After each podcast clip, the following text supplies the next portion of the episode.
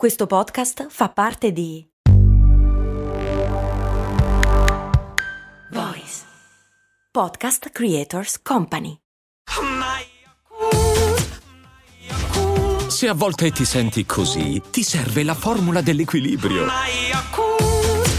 Yakult Balance, 20 miliardi di probiotici LCS più la vitamina D per ossa e muscoli. Mi chiede un patron anonimo perché si dice un paio di forbici e un paio di pantaloni quando in realtà si intende un solo oggetto? Forse da un punto di vista etimologico originariamente con forbici o pantaloni si intendeva qualcosa di diverso? E perché non vale lo stesso per maglietta visto che la sua forma è abbastanza simile a quella dei pantaloni, cioè simmetrica e con due tubi di stoffa per contenere gli arti rispettivamente superiori e inferiori?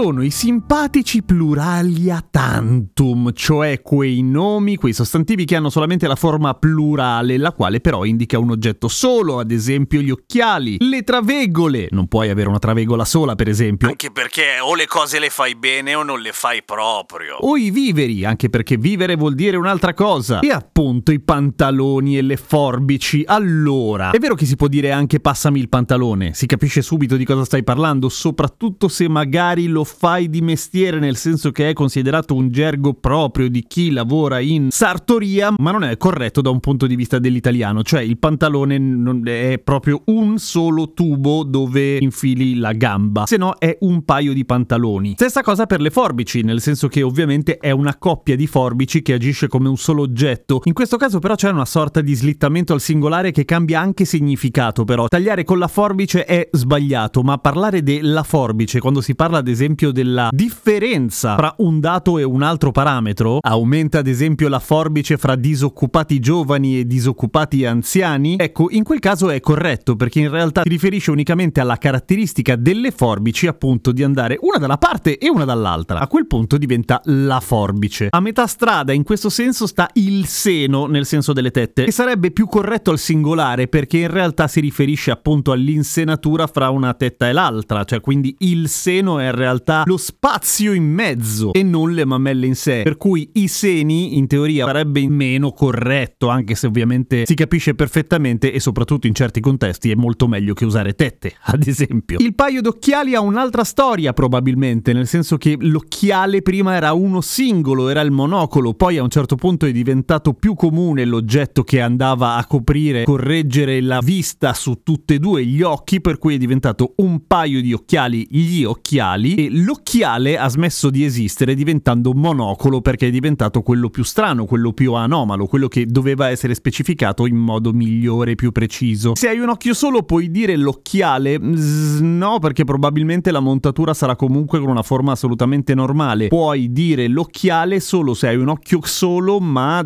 sei conformato in tal guisa sin da sempre con quello scopo, cioè se sei polifemo per dire. Parlare di pantalone non è di per sé sbagliato, ma quando si parla appunto di una sola gamba, cioè guarda che ridere, sei stato azzannato da una muta di pitbull e ti hanno strappato un pantalone. È andata bene che non ti hanno strappato anche la gamba. Ecco, in quel caso un pantalone ha perfettamente senso, nel senso che appunto è la parte del paio di pantaloni in cui si infila la gamba. Le mutande, direte voi, dal momento che alla fine è una roba sola, oggettivamente sì, le mutande adesso sono una roba sola, ma prima erano più simili a dei boxer molto lunghi o addirittura la tuta tuta di Super Pippo, cioè alla fine le mutande erano una sorta di calzamaglia per cui assomigliavano molto più a un paio di pantaloni che agli slip come li conosciamo oggi. Non gli slipknot, quelli sono un'altra roba.